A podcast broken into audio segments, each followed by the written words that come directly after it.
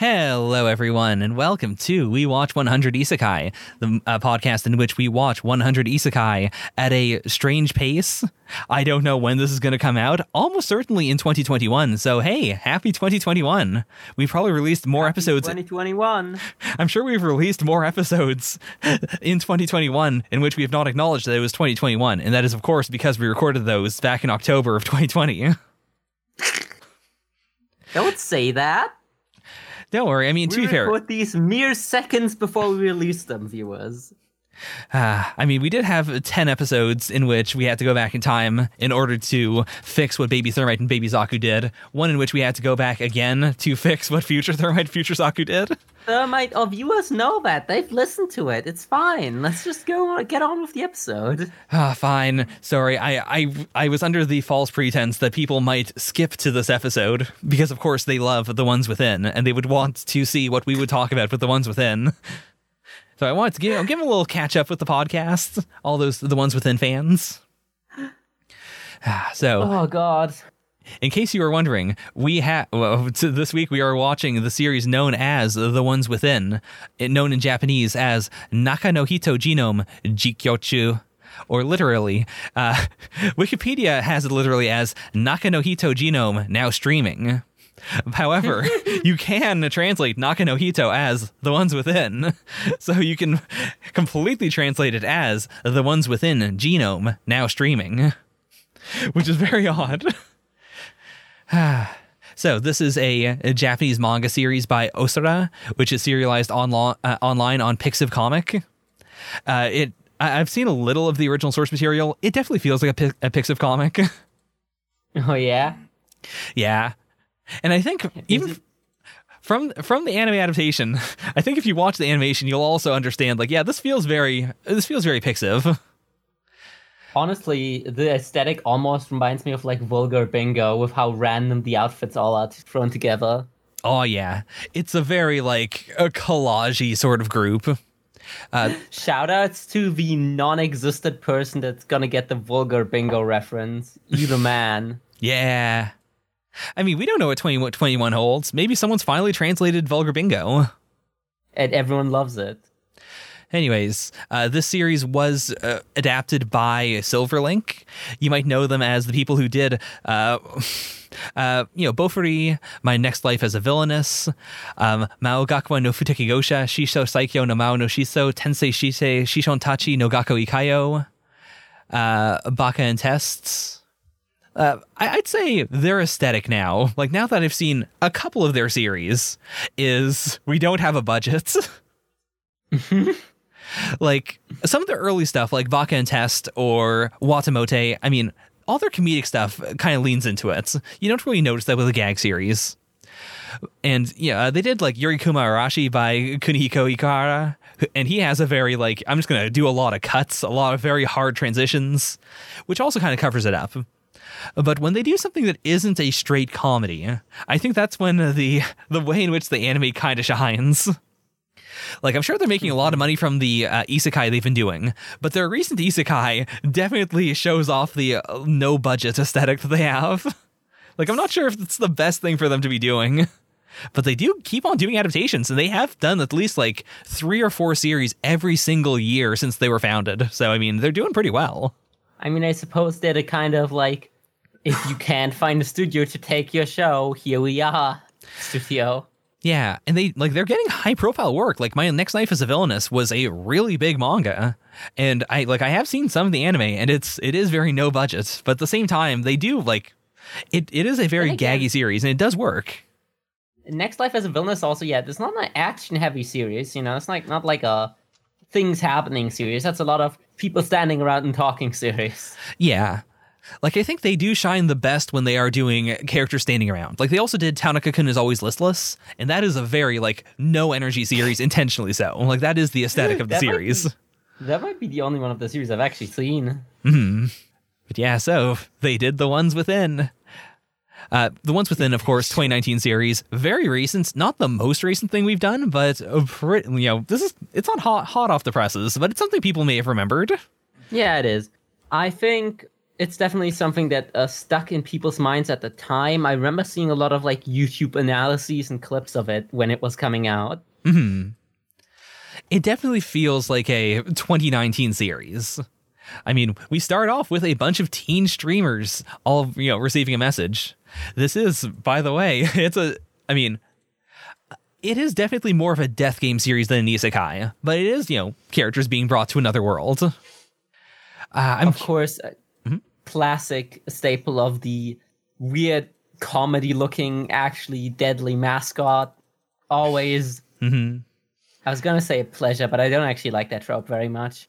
Why is it always that we? Why do we always see the tropes that I don't like, like the floating menus in isekai, and never the flo- tropes I do like, like people coming out and saying, "Don't you?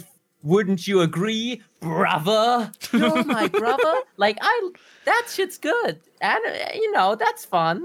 Why do we never see that on a fucking podcast? we'll see. Anyways, so we start off bunch of teen streamers all receiving a message. The message says, "Congratulations! As a charismatic Let's Player, you have been chosen to participate in a closed stage of The Ones Within Genome. This privilege cannot be transferred or redacted. We will come get you." Our main character, uh, Akatsuki Iride, is a brown haired boy with one bang of hair dyed whites. Uh, definitely a trend that people really like nowadays. The like, the one bang of hair dyed a different color so you know they're an anime character. Yeah, so you know the anime character, but not like a Yu-Gi-Oh character. He's wearing a black school uniform with a jacket unbuttoned, and he's got a white face mask under his chin. After reading that know, message, yeah, that's already the first unrealistic part. Teen, all the, oh, the the the idea that teenagers are the popular streamers.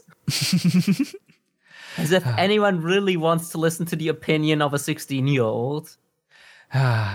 I mean, this this came out in 2019. It's 2020 right now, soon to be 2021, and I think we've we all understand now what we want are adults pretending to be teenagers that are also using anime uh, avatars. Yes, precisely. That is the perfect area in which a streamer can reside because you have the exuberance and the comedy of someone who feels a bit like a teenager, but they're also not an actual teenager, so they know how to create good content. Yeah, so they're not obnoxious as fuck. and so the fan base can feel a little less creepy. Speaking of obnoxious as fuck, our main character sneezes and suddenly appears in another world. Next to him is an unconscious girl. Uh, this girl is going to be obnoxious as fuck. our main character, As though, we see Yeah. the strong thematic through line of sneezing is bad. like this is a character who is definitely COVID ready, but he's not wearing that mask because he's afraid of the COVID nineteen. Yeah, wasn't he wearing that at home? Yeah, he was wearing it at home. So- That's an odd fashion statement to do in your own house for no reason alone. You know how it is. yeah, do I? you might know how it is. Do I? So, uh, he tells us, the audience, how to handle the situation. And this is a very Silverlink moment. Like, we do just kind of do a cutaway gag. Except it's not really cutaway. Like, it is still this scene, it is just being narrated to us. So, first he calls out to her and doesn't get a response. And then he tells her out loud that he's going to check her neck for a pulse. Both of which are, you know, pretty reasonable pre- uh, precautions. And despite that, uh, the girl still assumes immediately that he's a pervert and punches him in the face. Classic anime. Oh, it's like we're back in the mid 2000s already.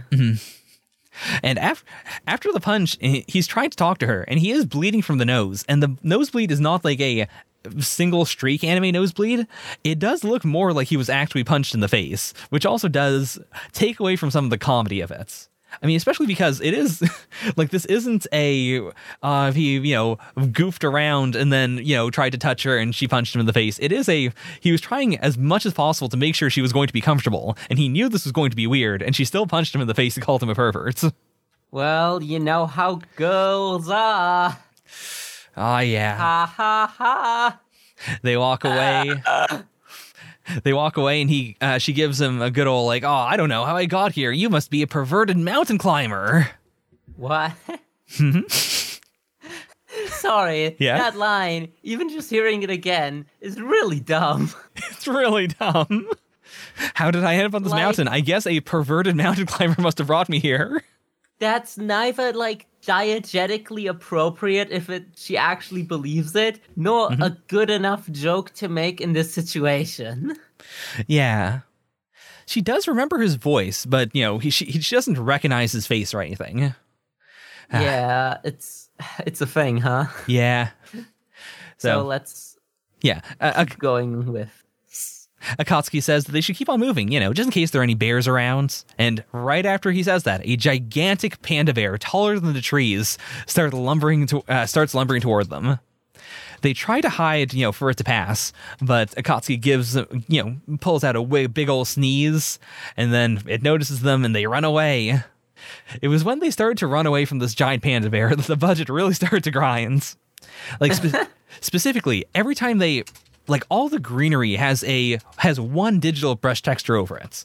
And whenever we see like a shot from the sky looking down at the trees or whenever you look at like the grass from down above, like the brush texture is so hard to ignore. It all looks so like it's so digital.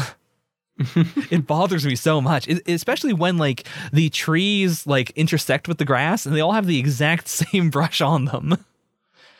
I hate it. I didn't even really note that part. That that, that actually didn't spring to my attention immediately. Uh, the anime does try to do some interesting directing. Like when the panda starts walking towards them, the sh- camera shakes with every footstep. We get a like, uh, like we get at least one or two angles of the panda from a distance with the camera wobbling as a like, you know, like it's trying to emphasize how big and scary this thing is. And I appreciate it. Like it feels like you know the person directing this was trying to do some direction. It's just the animation is a little. They don't have a budget. Uh, yeah, although I, I do feel like you could do better than this. Like now that I look at it, yeah, this brush text is kind of obnoxious, and like the shading on the characters is kind of weird too sometimes. Yeah. Uh, when Akatsuki sneezes that first time, the screen goes black in this very sketchy way to get across the feeling of, you know, your eyes snapping shut when you sneeze. Like, there are little things here and there. I, you know, it doesn't feel soulless to me. Except, except that's not what happens when you sneeze because your eyes close for like mere nanoseconds. Also, like, in, your brain does shut off your vision slightly when you blink or when you sneeze. So that is why, like, even if you are blinking and talking, you don't really notice that everything's going dark. Your brain has a like a little override to try and stop you from noticing it, which is why like in direction, especially in like anime or in like uh, movies, when someone tries to replicate the bl- you know the sensation of blinking, it always feels weird because you're looking at it with your eyes and you're not blinking and you don't have this experience of you know sudden black all the time like an AMV from the 90s.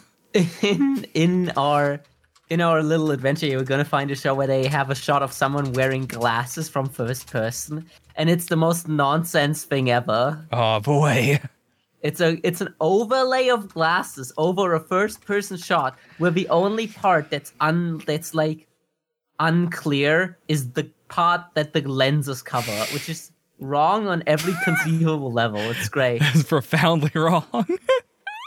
but that's not where we're at yet we're just at mm-hmm. sneezing wrong right now yeah. So Akatsuki and the girl are running away from this panda. Panda is running and making the ground rumble. As they're running, a boy with a cheap carnival mask on the side of his head kills a giant rat using a parasol. And as he kills this rat, the anime briefly switches to an ukiyo-e styled scene, like it's very brushworky. But it isn't like they animated in any different style. It does look like they just put a filter over it. Kind of. I feels mm-hmm. like they at least drew it on a different kind of background. Also, this shot mm-hmm. makes it look like he just jumped out of nowhere and killed a normal sized rat Yeah. at first, which is extremely funny. Like he just came out like, oh, "Don't worry, I killed it." It's like, mm-hmm. What? It was just a rat. What? What are you doing?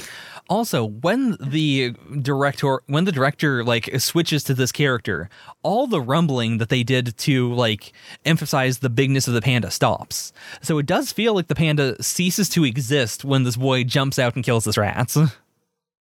Yeah. Oh man. For the sake of making some of this uh, make more sense to you, the listener, I will say uh, this girl's name is Karin, and this boy name this boy's name is Kaikoku Onigasaki. Which was which boy's name? Uh, the new boy, the boy that shows up in an ukiyo-e styled scene. Okay, it's Are- Kai Koku. Kai. Kaikoku. Yeah, Kai. Yeah. Yeah. And our main character's name is Akatsuki. Okay. So, Yeah, yeah, yeah. I'll remember these, he said with a posed look. so Kaikoku then offers a sword that is ar- a sword that he's not using to Karin while telling her that she should aim for the eyes. Meanwhile, ignoring both of them, Akatsuki is cr- climbing up a tree. The other two think he's trying to run away. Uh, Karin calls him a coward. But he's not running away. And we get a, a really weird shot where, like, he climbs up to the top of the tree, but the scene shoots it like it's a transition from a music video. like he's underwater he and he, just- like, rises up. And also, it, for a second, it looks like he grew to the size of the panda yeah. because it's very unclear, like where the canopy is in relation to his height. yeah. They def- Also, can I point out Uh-huh. that when when that guy, when Kai offered the katana to Karin, he's like, he says, "I'll give this to you. The boy should be able to do it with his bare hands." it's just such a line. yeah. Oh god. So But yeah. Akatsuki is standing on the canopy now, and he talks to the panda very kindly. Yeah, the panda presents a giant paw. He hugs the giant paw. The panda sneezes, Once eh. again, sneezing. and Akatsuki points out that the panda never looked down at them. And so they thought that it was pursuing them, but really they were just running in a straight line away from the panda. And the panda was just running normally in a direction, and they just didn't, you know, turn at a right angle to get past it. It was all a misunderstanding. Yeah. it's just uh, sorry the scenario is kind of odd like and i like no, it doesn't feel like a lol random kind of odd. It's just sort of weird and aesthetically jumbled. It is weird, but to be fair, I, I this is the scene where I became fully on board with Akatsuki as a character because it is a very like kind resolution to this. Whereas, uh, like Kaikoku shows up and is immediately like, "This, you know, uh, you gotta kill these rats in order to survive. Here's a sword. You better be able to kill them with your bare hands." Ah. like he immediately goes full death game, and I'm gonna tell you right now, that sword is not like an item in the game or anything. He was just like, walking around with this sword and this parasol.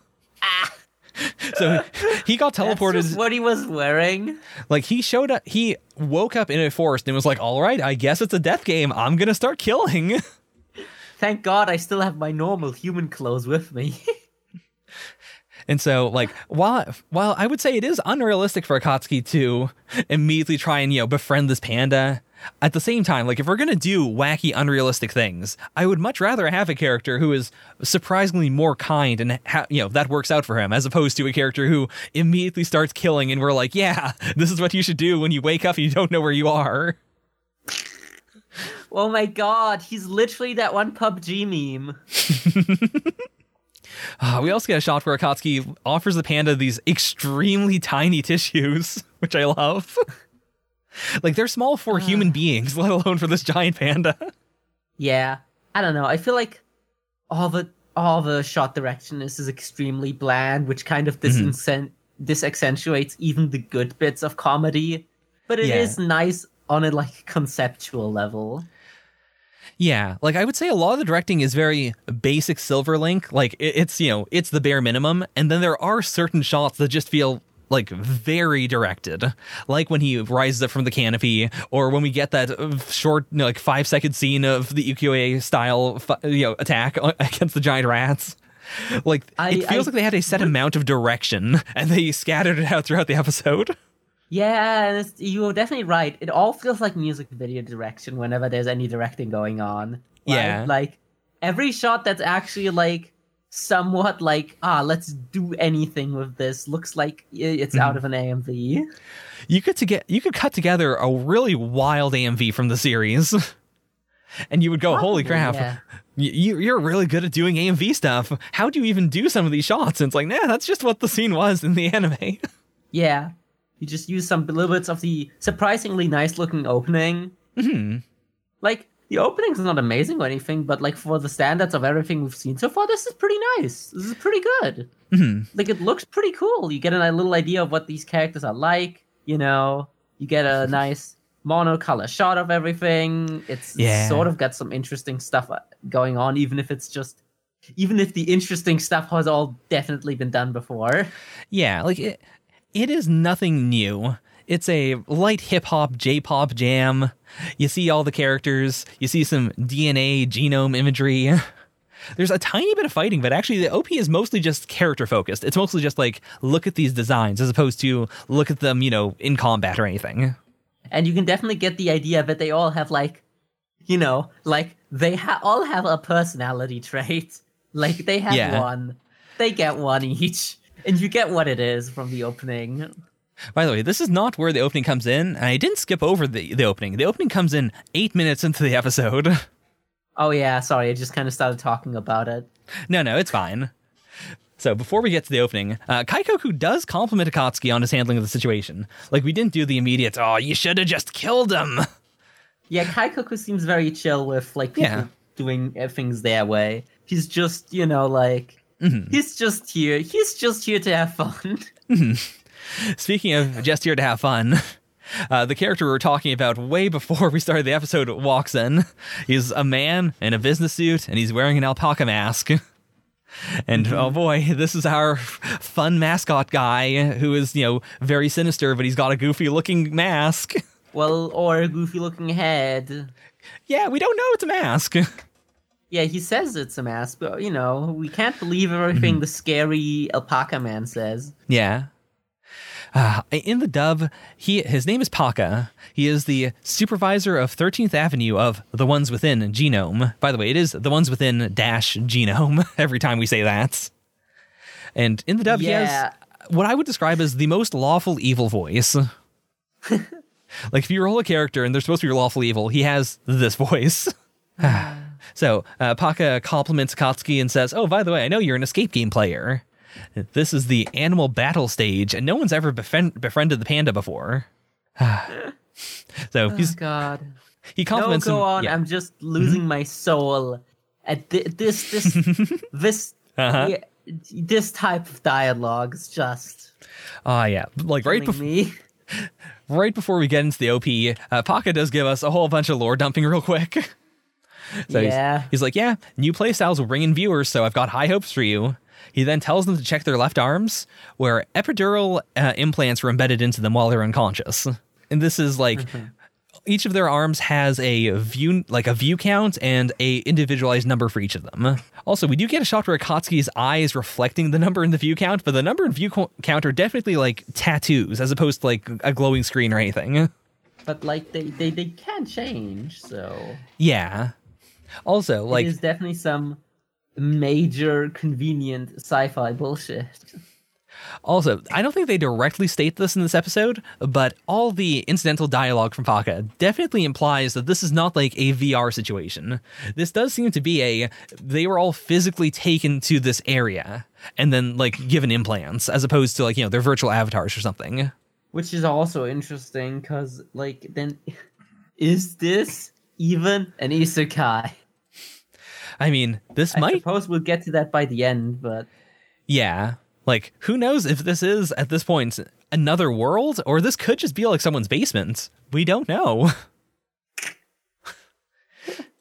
Anyways, yeah, we don't. And at this point, we're just kind of.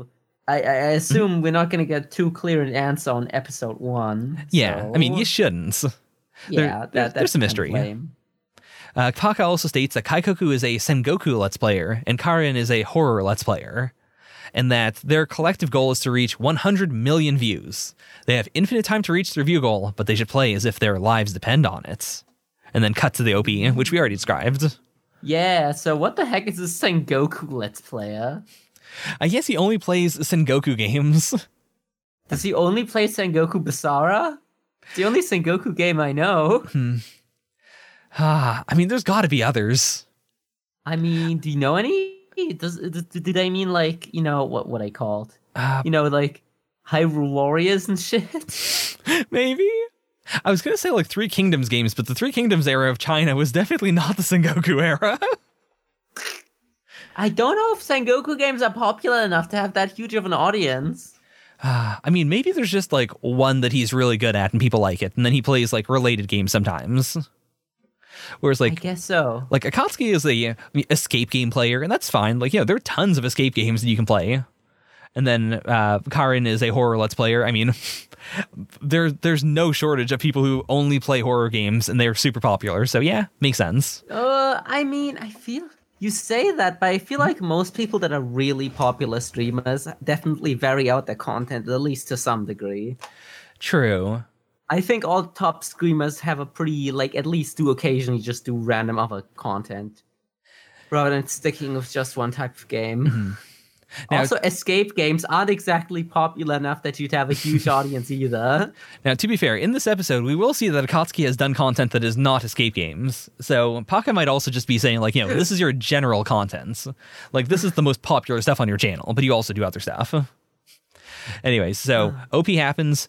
We hard cut from the OP to a classroom led by Paka. So we get to have the, you know, classic Japanese high school area. There are a bunch of people here. This is where we kind of just like go through the entire cast. Which I mean, I I can't fault the series for just doing a we're gonna introduce the cast. Like, let's just have everyone sit down and introduce themselves. So, Thermite, Yeah? what kind of gamer are these people? Ah. Uh, by the way, conspicuously near the back of the class, we do see a flower with a vase on it, which is the traditional Japanese visual for a dead classmate. Okay, so I know what you guys want, what you, the listeners, want is me describing anime characters. but I gotta. Fuck yeah. Okay, here we go. So, Himiko Inaba is a short, soft spoken girl who likes farming and nurturing games. She is a farming and nurturing VTuber, or uh, Let's Player. Don't say VTuber. No. That's not that's not a thing. None of them are That we Don't VTubers. talk about those yet. Uh, she no VTubers. uh, she wears a very plain white dress with black arm warmers and a big old yellow scarf with goggles around her neck. Uh, Paka uh, does admit that he's a fan of her streams, and he starts really creeping on her. Uh, but there, the boy behind her stops him, thankfully. He is Anya Kudo, who specializes in fighting games. He's wearing a leather jacket. He's got a motorcycle helmet strapped around his neck, and like the hel- he's not wearing the helmet. The helmet is kind of just like hanging behind his head. Uh, Yeah. Most, I will say, most of these designs include something that you can wear on your head or on your face, but not all of them are like wearing those things. They just kind of have them. Yeah. Since this boy uh, stops Paka from creeping on this little girl, he says that he'll fill his meals with peppers. well, he's wacky. He's such a wacky sexual assault man. Fuck yeah. Next, we have Yuzu Rodomori, who specializes in puzzle games, mazes, and speedrunning. Uh, she's wearing That's a a lot of qualifications compared to the rest of these people. yeah, like everyone else feels like they do one type of game or two types of games, whereas like she does like the fact that Not only does Yeah. she do more, but also all of those categories are way more popular than what anyone else here is doing. yeah. Individually, each of those categories could outview every single other person in this room. Uh, she has a gas mask slung over one shoulder. She's not wearing it. It's just sort of an accessory. Her hair is a A s- lot of these people wear like one type of like you know like Mm-hmm. there's like guy have a mat the, the main character has a mask that guy has she has a gas mask that other guy has a helmet that other guy has the like cheap paper mask all of these people have like one face accessory each yeah. it really feels like they were made in a character creator where you can like pick one of these for like you know have one head slot that you have to fill out Right. Uh, she likes researching tropical plants, and Kotsky does know her from a bury himself in leaves at the park stream he did. So th- this is why I'm saying that you know they probably do other content because I guess you could say that's an escape game, but I don't know if bury yourself in leaves at the park counts as an escape game. what kind of stream is just herbology I mean, I assume this was a, you know, he has allergies, so he had to escape from the leaves, and then she was there researching plants. you know, classic right, YouTuber situation. Allergies. That's why he's wearing the mask. I just made that connection because I am a dum dum. Haha. Okay. To be fair, you didn't point it out either. I thought it was, I mean, it's something we kind of get more and more over the course of this episode.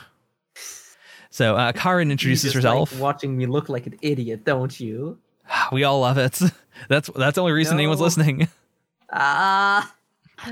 Anyways, Karin introduces herself. Uh, she is, of course, the horror girl we learned from before. Uh, we've been hanging out with this whole time.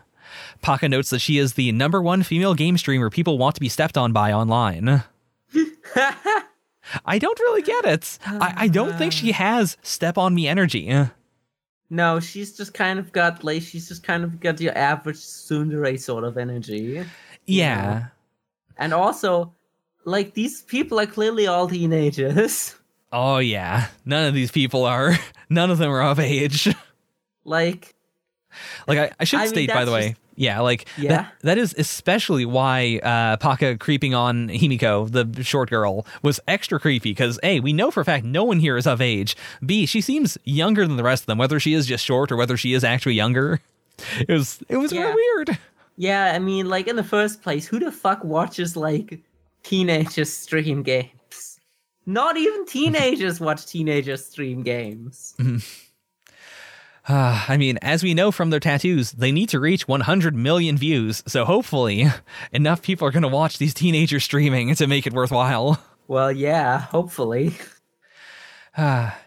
We cut over to Zakuro Oshigiri, who is a light brown haired boy. He's got an edgy looking face mask. Like his is just straight up a face mask that he wears over his mouth, and he's actually wearing it, unlike everyone else. Uh, he plays stealth games, and he does a very, very simple, quick intro, and then immediately starts asking questions about what's going on, which no one else has really done. It feels like the person who wrote this really doesn't understand anything about video games or streaming. hmm Like, don't you get that vibe? Oh, Like, yeah. It I, feels like it was written by someone in their 40s who was like, ah, yes, the streaming landscape where teenagers go and play one type of video game by a classification that, like, stealth. Yeah. I only play Assassin's Creed 1 and 2.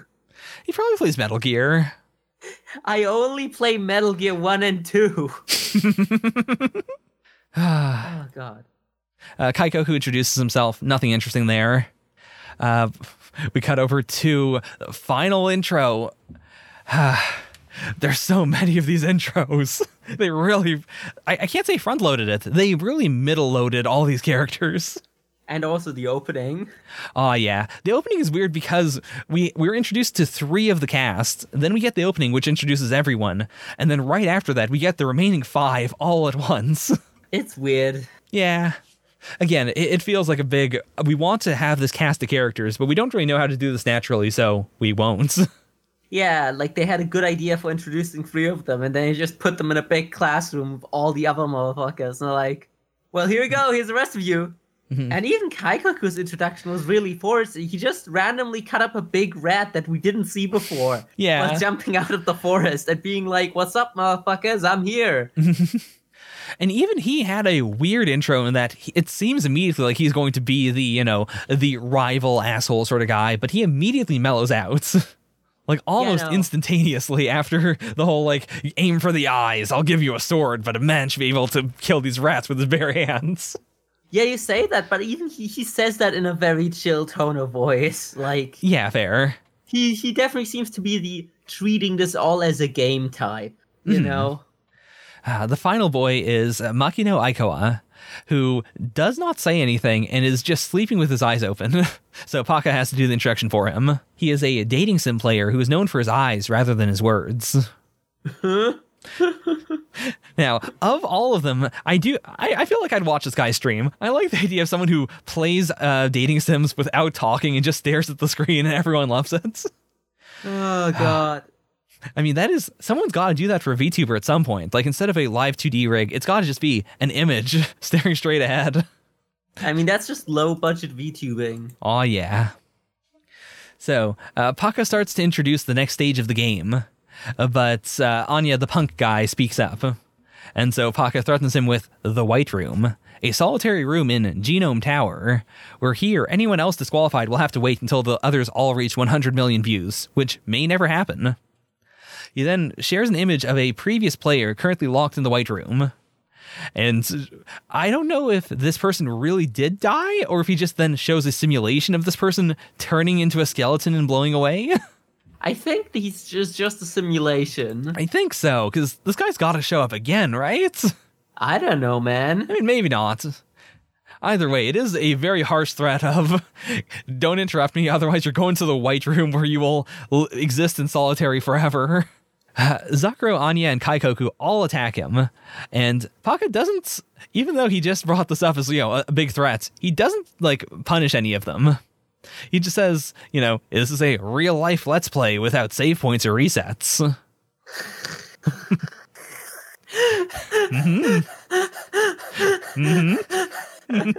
Sorry. this just has extreme boomer energy.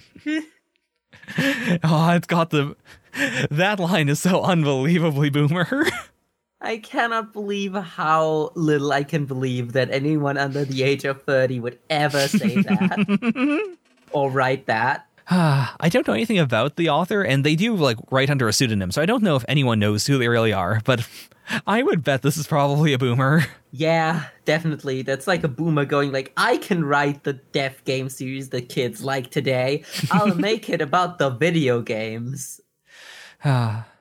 And in contrast to the three boys who just attacked uh, Paka, Akatsuki asks if they can volunteer instead of being drawn at random. So we don't. We do just kind of hard cut from that moment to the next scene where everyone else is gone except for three of them. Or no, four of them. Yeah. So Akatsuki did volunteer, and the other three are Karin, Zakuro, and Anya, who were presumably drawn at random. Like Karin doesn't seem like she's happy to be there, but we don't like get any explanation for what happens. We kind of just hard cuts. Also, we do get a shot of the blackboard where the information about stage two has been written. So, stage two is Ouija exchange. Grant the spirits three wishes and obtain and obtain a chromosome zero one. Mm-hmm. Uh, I sorry, I Yes? hadn't paid perfect attention to this episode in particular. Uh-huh. My B. So a lot of these random lines I just kind of forgot about, or like just get catch catching me by surprise again. I'm yeah, sorry. Just repeat that for me for a second. Stage two, Ouija exchange. Grant the spirits three wishes and obtain chromosome zero one.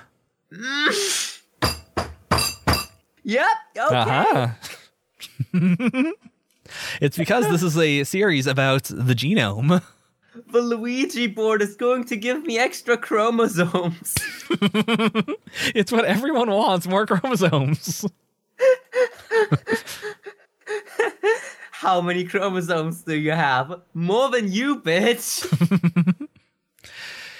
I mean, to be fair, this is episode one, and I don't expect like all the thematic stuff from the series to be represented in episode one. But at the same time, like, it feels weird that even the game is called "The Ones Within" dash genome. Like the genome stuff and like the DNA stuff in the game, in like in the series, let alone in the game, feels very tacked on. It's just sort of like on the outskirts. Oh yeah, it's very much just what we call points. We didn't just want to say super streamy points. Mm-hmm. So we're going to say you get extra chromosomes. Ah, so Anya doesn't want to play along at all, but Akatsuki's like, all right, you know how Paka said he was going to put a bunch of peppers into your food? I will eat all the peppers if you play Ouija board with us. And Anya's, Anya's like, okay, fine, I guess I will. Oh my god.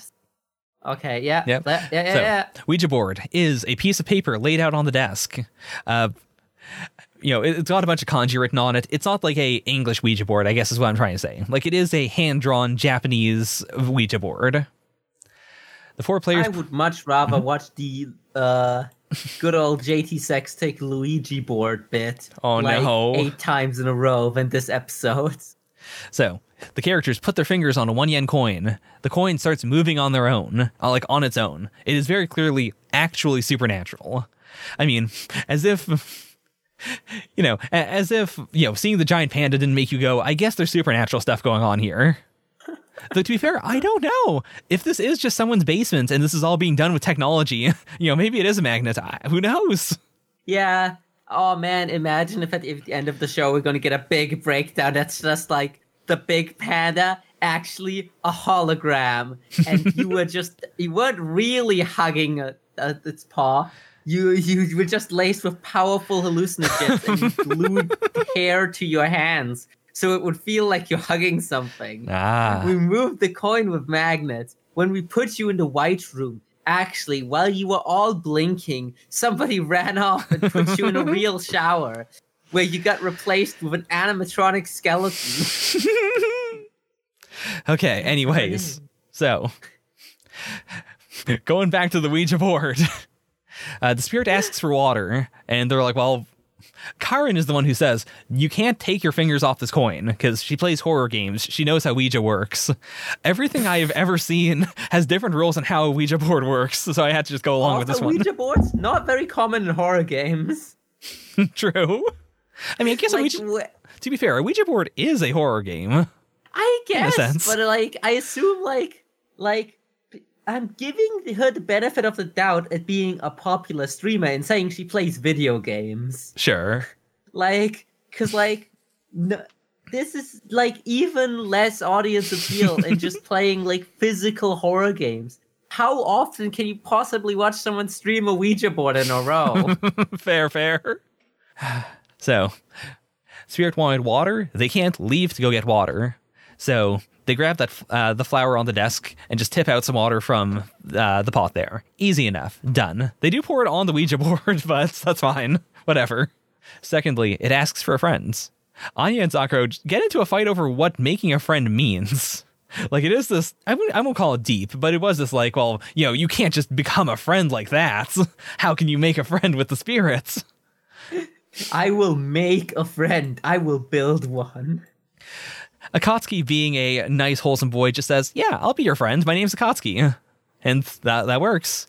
But Karin freaks out and is like, "No, you idiots!" She doesn't explain why, but I, I suppose also this is something you can't do with a Ouija board. It's not allowed.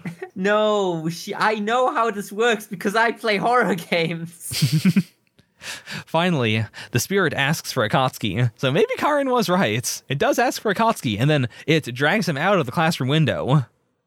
Meanwhile, Karin freaks out because, of course, she has to be the classic. She plays horror games, but she's not good with ghosts.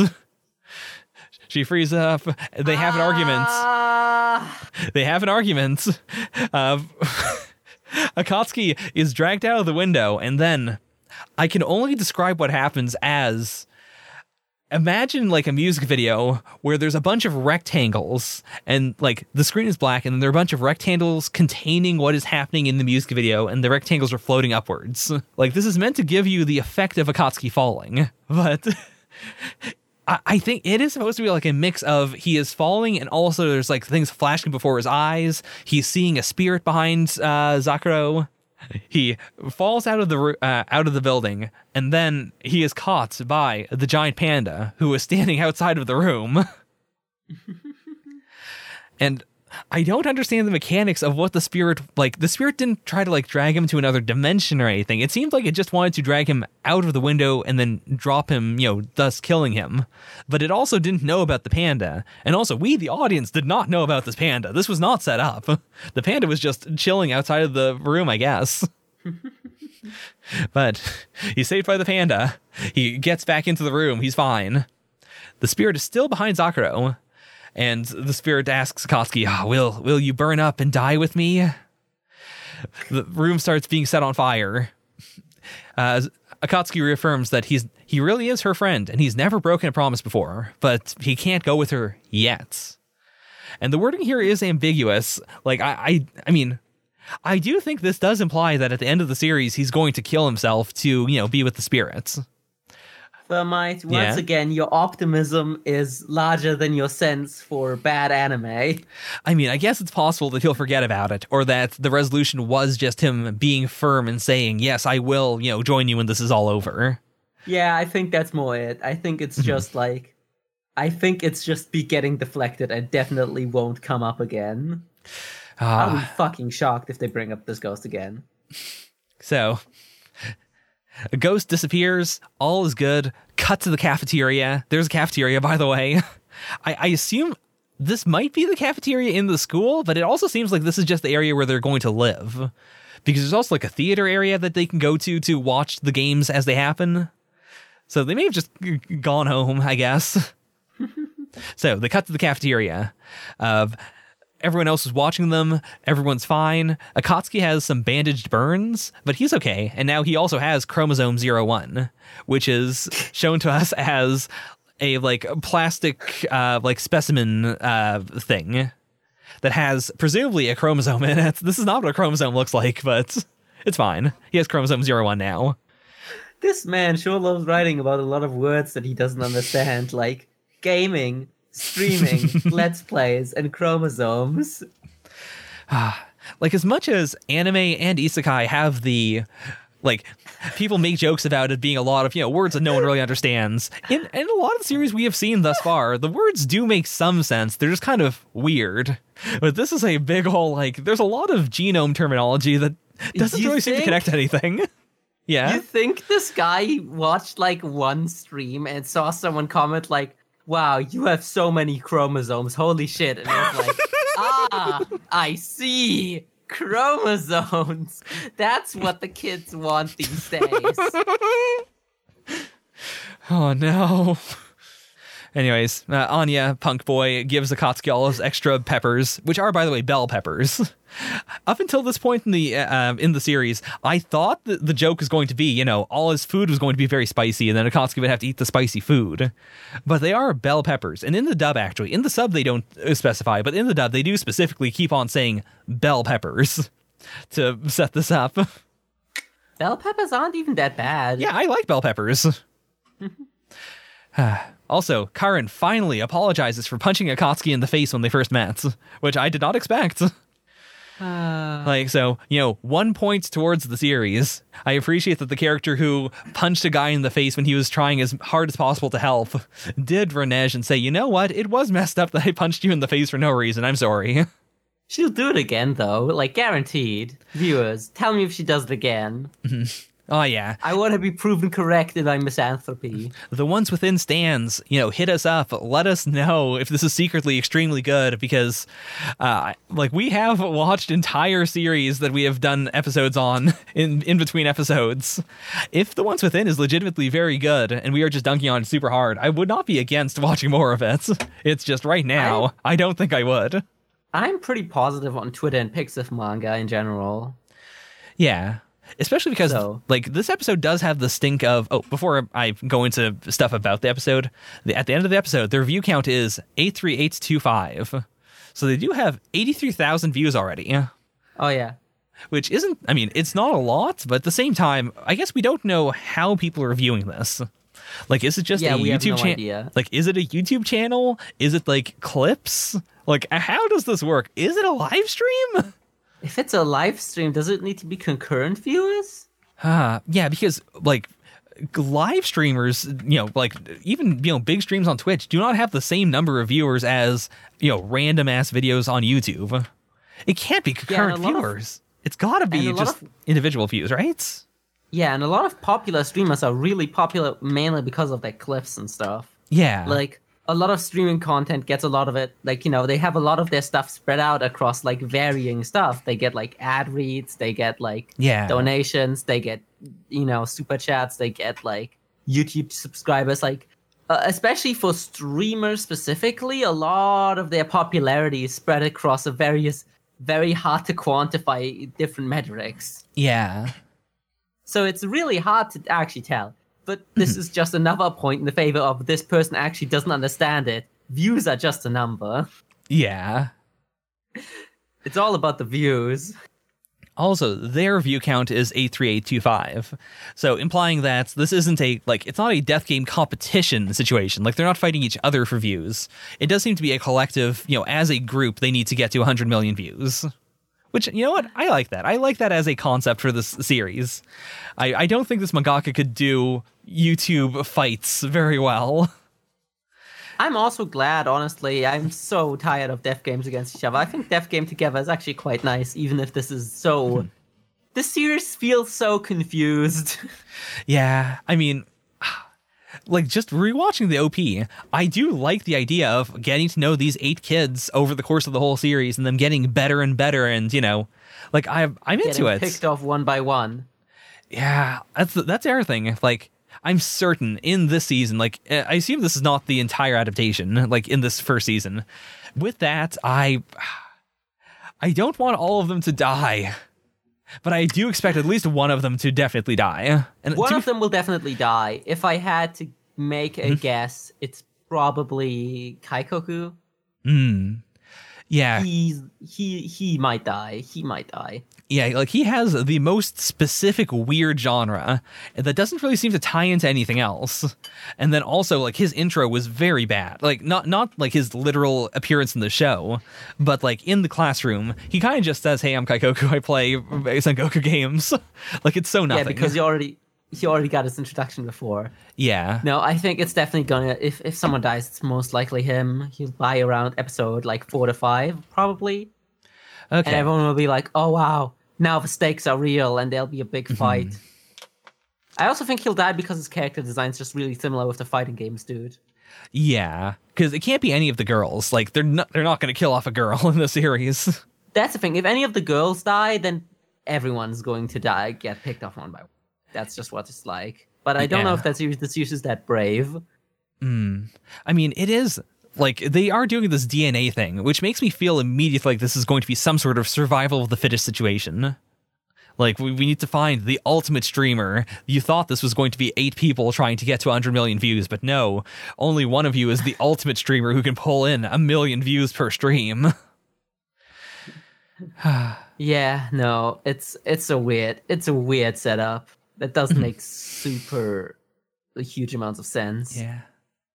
There's there are little things here and there that I like. Like I, I do genuinely like that everyone has something that they, they can wear on their face, but it's not a obvious thing. And it doesn't seem like it's a immediately plot relevant thing. It does seem like it is just a way to unify all these extremely disparate designs.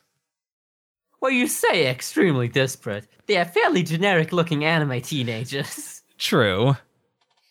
you think it's more like a way to make each one stand out in some way? Yeah. Mm, yeah, you're right. It is definitely more of a like you have to have the one thing that a kid can draw to make it clear like this is this character. Yeah. Am I shattering your hopes yet? My hopes Uh, are a little worry. shattered. Just a little. I'm only here to interrupt you, make bad jokes, and shatter your hopes. You can do the recap and all the important stuff on your own. oh no. I feel like we we have a good split in our duties here. ah, but yeah, I, I like Akatsuki as a character. I think if we're gonna keep on doing the twist of, you know, he's uh, he's able to triumph because he's more wholesome than everyone else, I'm fine with it. Like again, I've seen it done better in different series, but this is it's not bad. It's not yeah, bad. honestly, that that is quite nice. It's just like the execution is so insufferably bland that even this show's good ideas fail to charm me. But Hmm. I suppose it's not terrible, honestly. This is- it's not doing anything that's like outrageous. It's just kind of weird and clearly written by someone who doesn't understand. I'm really hoping that this, like, that the death games are also more like the Ouija game, where there isn't a lot of action and it is more like brainy, because I think that's also something Silverlink is better at. Like, if they do a big action thing, it's going to look like the action in The Misfit of Demon King Academy. Like, it's not going to be great. oh, sorry. I meant Mao Gakuen no Futeki Gosha, Shisho Saikyo no Mao no Shiso, Tensei Shisei, Shishon Tachi no Gaku Ikayo. I am die. Thank you forever. Anytime. Literally anytime. Do you, you, you, don't, you viewers don't even know how long you spent practicing that. Ah, yeah. Anyways, so um Yeah, do we want to get into our ratings? I guess so. I, I'm trying to think of more thematic things to say, but to be fair, this is a very straightforward episode. Yeah. So, Thermite, Uh-huh. how spicy was this episode? I hmm Remember, yeah. z- five Yeah. spice is not a medium level of spice. Zero spice is a medium level of spice. Right. Like we are going upwards in terms of the amount of spice. Like you can have no spice. You can have the straight up turkey breast with nothing on it, nothing in it. Ah, I I mean I wouldn't say this is nothing in it.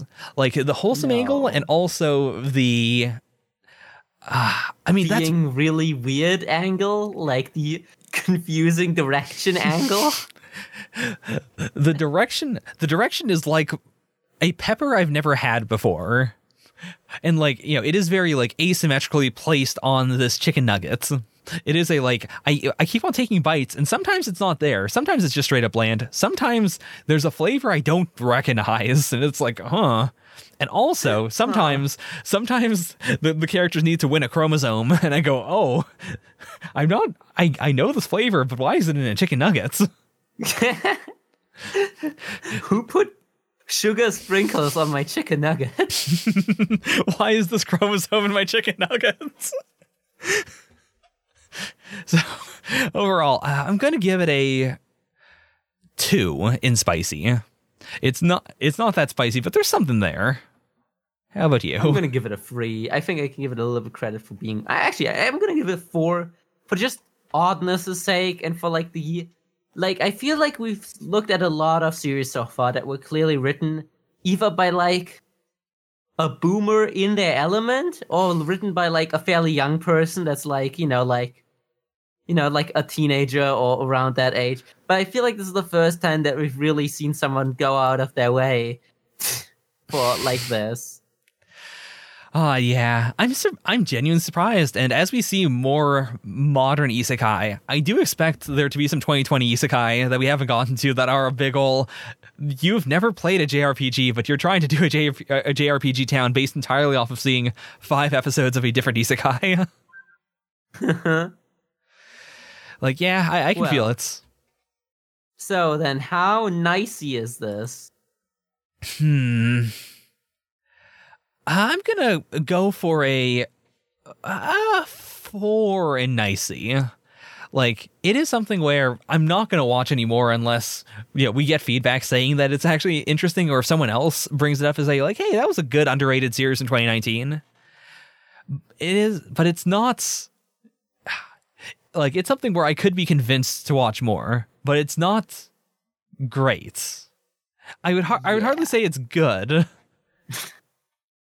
but I would you know you could you could tempt me into saying it's good. It's just you know barely. Inoffensive at best, you know? It's not like is anything that would make you not want to watch it that much aside Yeah. from it just not being very good. like if I was watching Gate and they started bringing up genomes and chromosomes, I'd be like, "Oh no, we're going to go to some very dark places with this." Whereas Oh yeah, God. I don't think this is I, I, Mm-hmm. Yeah. You know what? I don't think this series is going to say anything about eugenics either way. Or Yeah. anything like that. I think it's ju- absolutely just saying genome as a like because it's a cool sounding word. Yeah, and you know, that isn't a positive, but it is a very neutral vibe. Like I feel It's I very, very neutral. It's not doing anything bad. It's just Hmm. Not doing anything interesting. like if I were a parent and I had a kid and my kid was watching the ones within uh sorry, the full name of course is the ones within uh the ones within genome now recording. If someone, if my kid was watching it, I wouldn't go like, "Oh no, you don't want to watch this. This might have some, you know, weird stuff going on in there." I, I would be like, you know what, this is this might be what the kids are into. I don't know. I'm too old. Sure, go watch your weird anime, kid. Enjoy the ones within genome now recording. so yeah, solid You know, four. didn't you say now streaming at the start of this episode? Uh, let me check again real quick. Uh, okay, it is now streaming specifically. It's a Jikyochu. You know, when you said that, I wasn't sure whether that was part of the title or whether it's like it's now streaming, as in they were advertising on Wikipedia that you can watch it on Crunchyroll or something. Uh, I- I'll show you what this visually looks like. I see. Okay. yeah. What a barrage of words. I, I see why it, the English release kind of just shorted it down to the ones within. That's all you really need. Oh god. To be fair, that Oh. doesn't actually explain anything about the series. Who are No, the ones within? Are these kids What actually in the basement? ones within. Are they? Is that the twist? Is it? You know, there's a big box, and th- who is it within it? Oh, it's these kids, the streamers that we've been all uh, fans of. They're the ones within. Are they within? Did they like get uploaded? Like maybe they got mined, uploaded to the internet, and now they're the ones within the internet. Uh, but if they're in the internet, then why do they need to have like physical implants? Why wouldn't they just, you know, digitally put them on them with digital energy? I don't know. Why is there a giant fucking panda? Why is there music video transitions? Why were they suddenly doing a fucking OSHA board? Uh, I mean, they need to get the chromosome. Uh-huh. you know how it is. Saku, give me your nicey rating. I saw. I already said. Wait, What was didn't it? I? No, I don't think so. Oh fuck. Uh, no, I said I agree with you. I give it a four two. Okay. Ah, and so finally, this is the this is the real big one. How isakaisi is this? Can we just put a question mark here? We have to commit to a number, Um. but I will agree. I, it feels very question mark to me. honestly, I feel I'm willing to give this a fairly high rating, like a seven. Okay. Like you know, it's a. Then again, that's more like in the generic isekai sense. I give it a six. Okay. It's very much feels like your generic isekai, but also like your generic death game. And it might, Yeah. in fact, not even be another world. That's But the big question. feels like a six in my heart. See, under my definition of isekai, I don't know if this is like because all we see is a forest with a giant panda. A giant panda is pretty otherworldly, sure, and then we have a Japanese classroom, and that's not very With otherworldly. Yeah, the ghost Also, might this be. classroom looks a lot like the assassination classroom classroom. I p- forgot to point that out, but it looks exactly like it. Ah, yeah. So like. Eh, nothing apart from the giant panda, nothing else really gives me the vibe of another world. Like even the ghost doesn't feel isekai to me. It does feel more like oh, I, this might just be a classroom in Japan with a real Japanese ghost in it. If the ghost is real, I'll fucking shit. If the ghost is real, but like not like Mhm. like you know they, they got kidnapped to just an island, but there is a real ghost there. I would lose. I would actually love it if it ends with them, you know, escaping the, you know, this area and going back to their lives, and then the ghost pops up and says, "Hey, you did say legitimately that you would die with me. I'm not part of the game." yeah, the last episode is gonna be like a st- like the last arc is gonna have like a samurai flamenco style last arc after all the characters get back, where he has to escape an angry ghost. Or I don't know. He might just stream it. He might just say, "Hey, this is my goodbye stream. I'm being incinerated by a ghost." All of these ideas, I'm sure, are way more interesting than anything this show will ever do.